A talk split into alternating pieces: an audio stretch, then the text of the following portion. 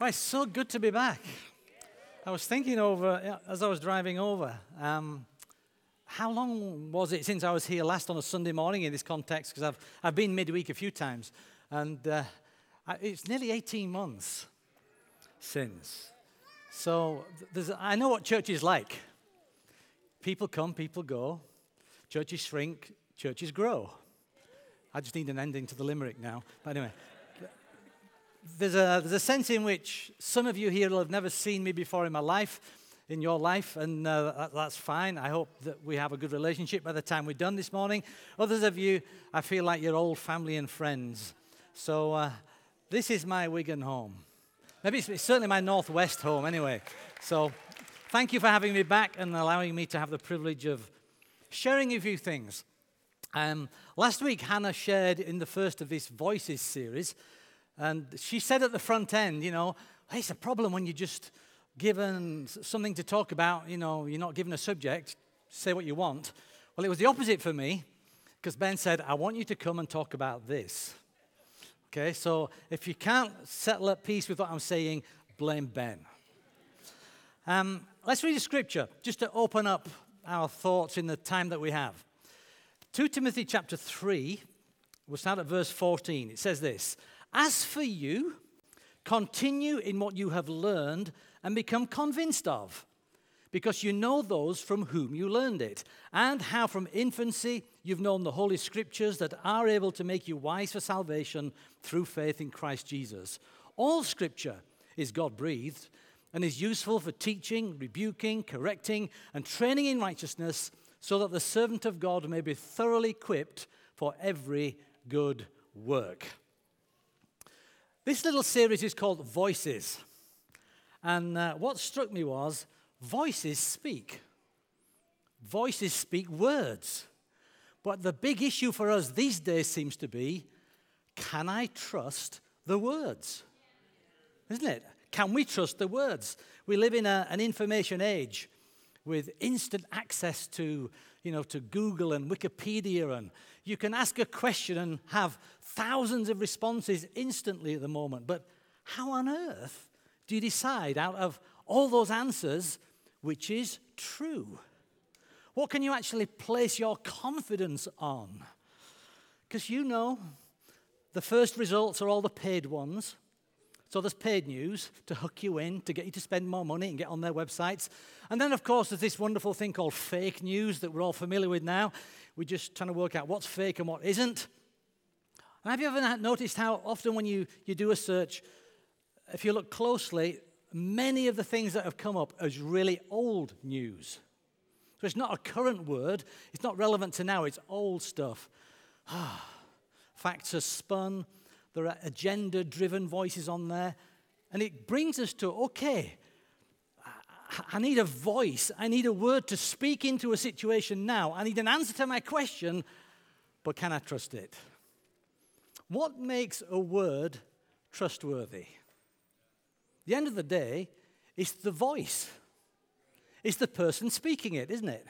That's what makes it trustworthy. And if you can get to know the person, and you understand their character, you know where it's flowing from in them. You understand, no, these people are competent. They can deliver the words that they're speaking. Trust develops. The truth is, you see, you don't just believe a word straight away these days, probably more than ever, because it takes time to build up confidence in the voice. And if I can say to you simply this morning, it's the same with God. It really is the same with God. Just because you call yourself a Christian, just because you have a belief in God, does not mean you immediately just believe everything God says or that people tell you God is saying. You have to go on a confidence-building and a trust-building journey with God and His Word and His voice. Sometimes you can feel a bit bad for doing that, or for doubting what people say God is saying, but be in peace. We're all on a journey like that. And I think that's what Paul was trying to say to Timothy in the scripture we read. He said, hey, continue in what you have learned and become convinced of. You're on a journey of deepening convictions about your ability to trust the voice. Now, all of us could maybe not all of us, but most of you could give an answer to the question, how does God speak to you? And if we went around the room, we'd start hearing things like, well, God speaks to me through the Bible. Or God speaks to me through the Holy Spirit who lives within me. Sometimes it's kind of a thought. Sometimes it's a prompt. Sometimes it's a sense of peace.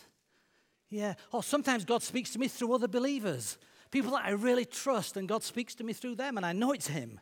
Okay.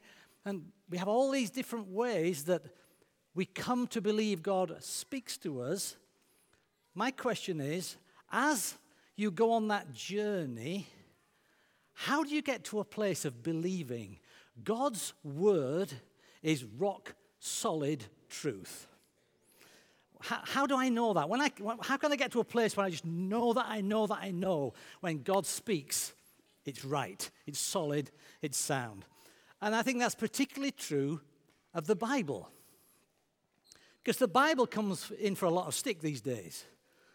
You know, if you said, I believe God speaks to me through the Holy Spirit, that's hard to quantify for people that don't understand that. God speaks to me through other Christians, so they get that. When you say God speaks to me through the Bible, they go, the Bible? Come on. Old hat, isn't it? How can you be sure that it's really genuine? And you're into a whole set of arguments. So I want to say a few things to you in the time I've got around how important it is that we believe the voice of the Bible is rock-solid truth. That it's rock-solid truth. And dare to admit, before we get there, we have to go on a journey. Because I've got to be the first to say, I have not always believed it. I've not always had that full confidence that I might now say that I have in the Bible. I kind of went on an evidence-gathering journey with the Bible. And then you go on an evidence-testing journey with the Bible. And ultimately, you only get the conviction that it actually is rock-solid truth because you've tested it, and you can stand here and say, this book works. The God behind these words works in my life. You know, Jesus said of the Father in John 17, he said, your word is truth. So Jesus believed the words of his Father God that are enshrined in the Bible were truth. And sometimes I've read that and thought, heck, I feel bad now. Because Jesus believed his Father's words were true, and I'm questioning them, I'm doubting them, I'm saying, I'm not so sure. Well, I needed convincing.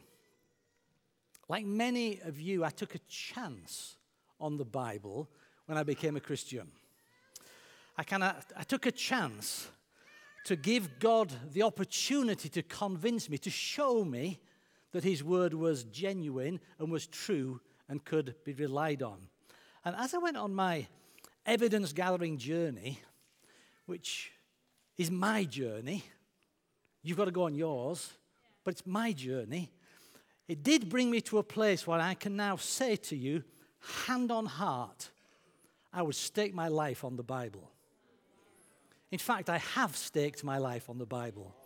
And I would say that all of you in here who've put your faith in Jesus and believe that you're saved, that you're born again, you're now a child of God, you've staked your life on the Bible. Because the Bible informs everything that we believe as Christians. Now, you've got to go on your own conviction-developing journey to that end. But here are just a few things that I discovered on mine which might help you on yours. First thing I discovered was this, and this is a pretty big statement. I discovered that the Bible explains God, life, and the universe. Who doesn't want to understand God, life, and the universe? You know, the whole shebang, the whole shooting match. Because the truth is, we're all trying to get our head around that stuff. I mean, I think I always believed there was a God because of my Christian upbringing. So I was aware there was this God figure. And then as I began to look at myself, my humanity, at nature, at the creation, the cosmos, I kind of kept coming back to, there must be a God. I find it harder to believe that there isn't than there is. And I kind of got myself to there. So then I'm looking for a philosophy, a religion, some kind of information that will help me make sense of that basic belief I have and articulate it, put it into words. And I discovered that the Bible gave me those words. The Bible helped me articulate what I was believing and feeling about God, about life, and about the universe. It kind of gave God form. It gave God form as being pre-existent. So he existed before anything came into being. Genesis says, in the beginning, God created the heavens and the earth. He pre-existed. That means he pre-existed science. The true origin, I believe, is God, not science. Science is amazing. Science helps to understand life and the universe. But I think there's a God that precedes it.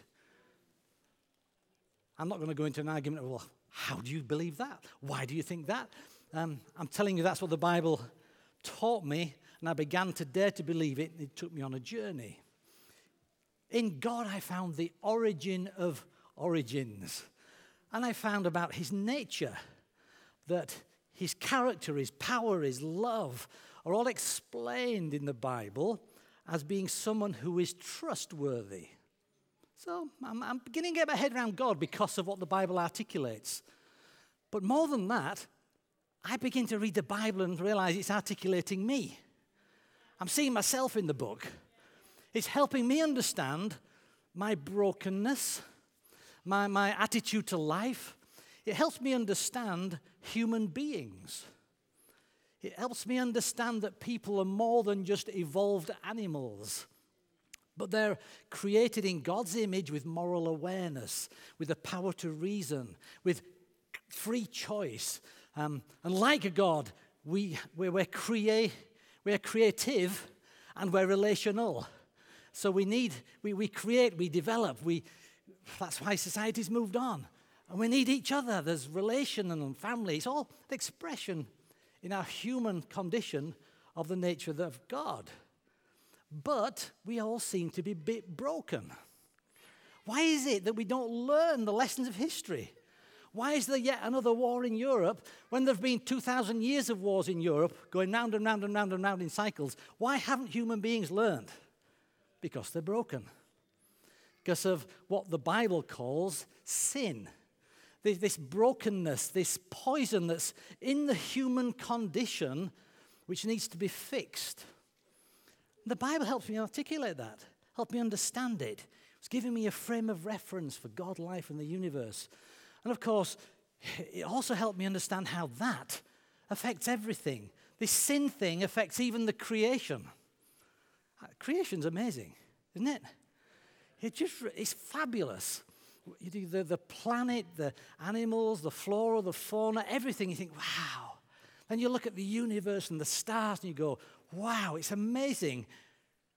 But the Bible would lead us to believe that it too is tarnished by this sin thing. It's a bit broken. And how awesome it's going to be when the sin thing is removed. Whoa, I want to live in that world.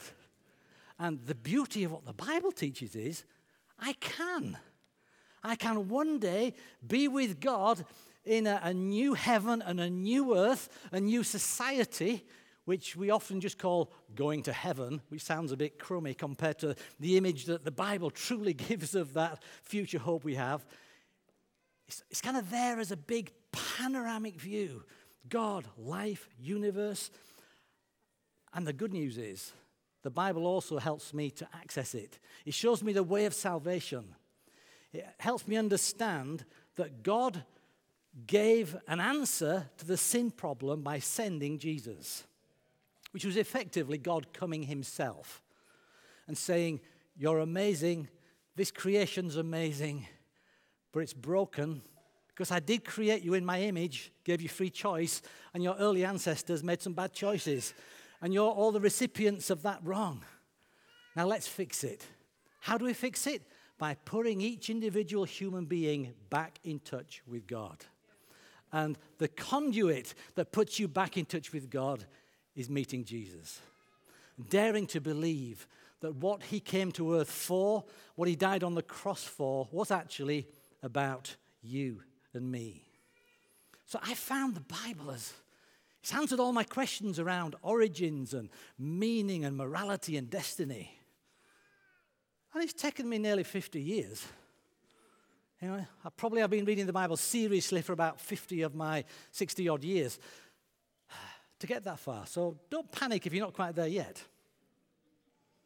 Second thing I discovered links to a phrase I just used. The Bible's actually a love letter to me. Now, mind you lot, it's a love letter to me. There's a sense in which when I read the Bible, it's deeply, deeply personal. So at one level, it's given me this panoramic view of life and God and the universe. But actually, it's God saying, hey, Steve, I'm for you. Jesus came to die for you. You can be part of my family. I want to be your friend. I'm here for you. And as I read the Bible, it takes me on this deepening personal relationship. See, I think if you can dare to believe that God exists, if you started there, you then have to ask the question, okay, if God exists, what's it all about then? What's his purpose? If he's in control, if he's the sovereign, like some say, what's his purpose?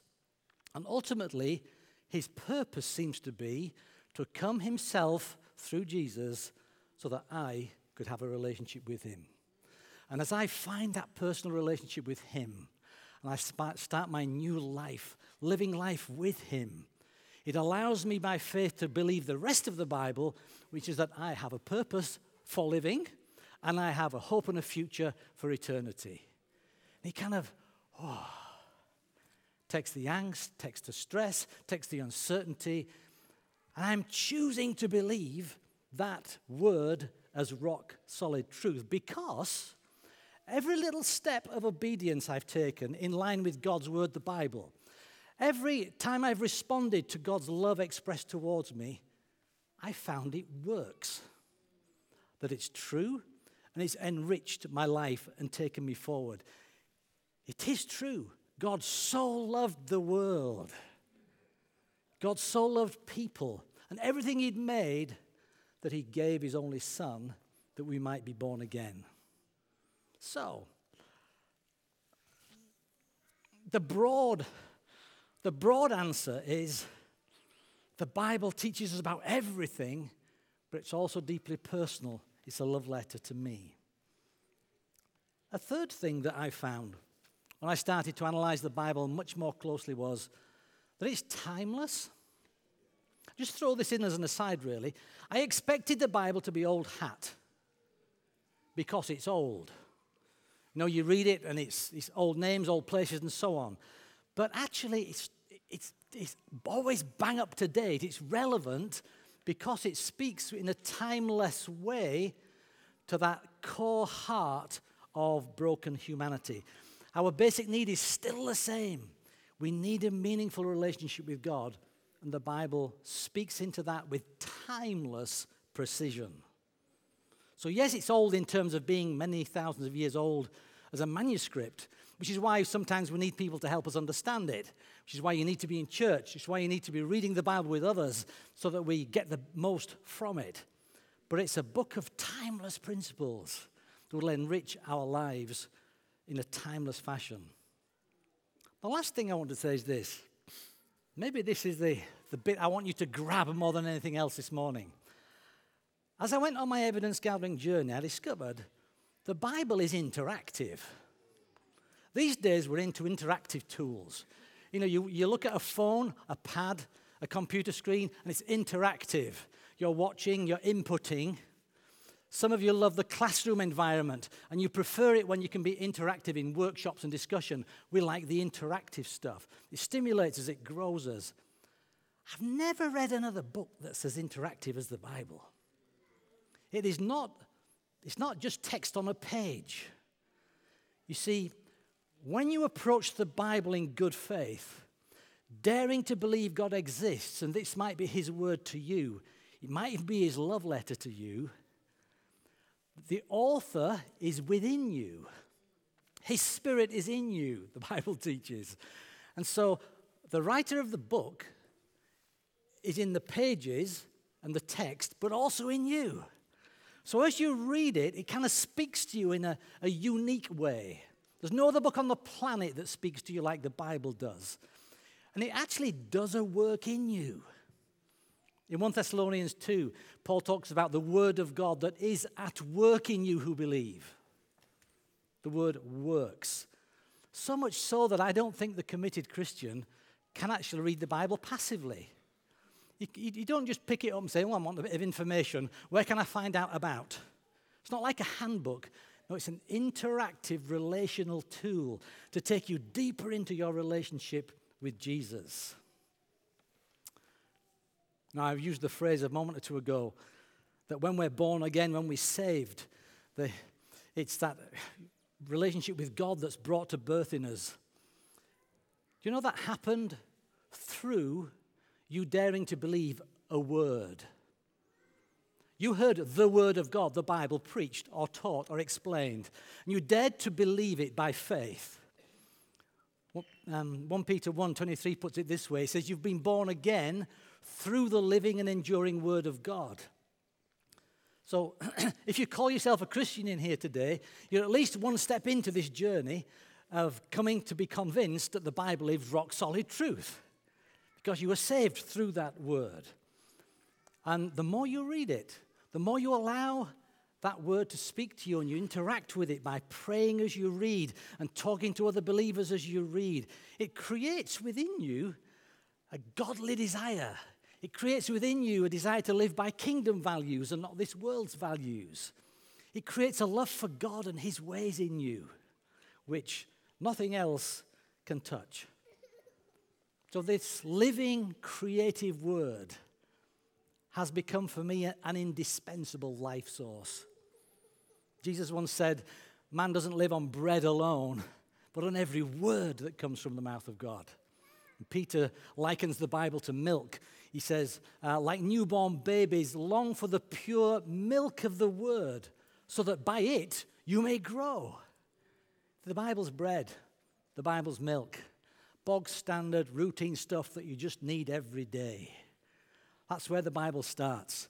It's not luxury food. It's not caviar. It's not that special meal out. No, it's just our staple diet.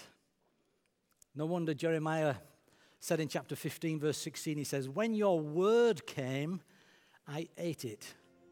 They were my joy and my heart's delight.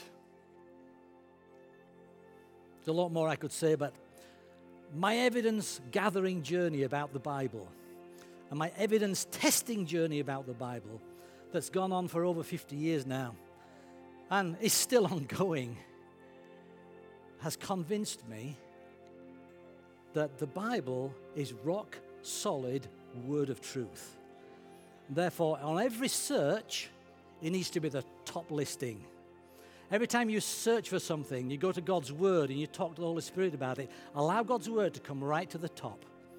It's not at the top because someone's paying for it. It's not at the top because it's sponsored by us. It's at the top because it's God speaking it, the most trustworthy voice that can speak to humanity.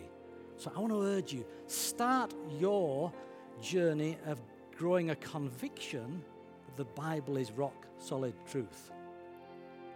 You know, if you said to me, you know, Steve, well, why do you believe the Bible's rock-solid truth? All I can say is, because I've tested it. And because it does make sense of life. And most importantly, it works. You know, please don't cherry-pick the Bible. Read it. Grasp its panorama, grasp its sweep of revelation. Only then do you see that it explains God, life, and the universe. So stop always relying on others to explain it to you. Read it for yourself. Feed yourself. Get your bread. Get your milk. And please don't just read it for information. No, read it for relationship. Every time you open those pages, don't go expecting just to get some info. Go expecting to be drawn deeper into your love for Jesus, your understanding of God the Father, to be moved by the Holy Spirit, so that your grasp of Him is deepened. And I pray that, like me, through reading the Bible, you'll get some life-shaping convictions about God, life and the universe, that you will discover it is a personal love letter written just to you. And then, like Paul said to Timothy in our scripture, you'll be able to continue in what you have learned and become convinced of. You'll be gaining convictions about the word being true. Because as he finished, he says, you've known the Holy Scriptures, which are able to make you wise for salvation through faith in Christ Jesus. Can I encourage you this week? What else? What better thing to do on the summer holidays? When you're on the beach, or when you sat in your garden in the sunshine, or with your umbrella, whatever. Open your Bible. Read some word. Get some truth into you. Start your evidence gathering journey, because it will deepen as you go forward each and every day. Amen? Let me just pray with you, then I'll hand back to the guys. Heavenly Father, we want to thank you for your word, which feeds us and nourishes us. And we pray that you will give courage to everyone in this room today to dare to go on a journey of deepening conviction about your awesome word. Lord, let the pages of our Bible be often read, not just stuck together and never referenced. Lord, let the Bible become life to us, food to us like never before, to take us from strength to strength. In Jesus' name, amen. God bless you.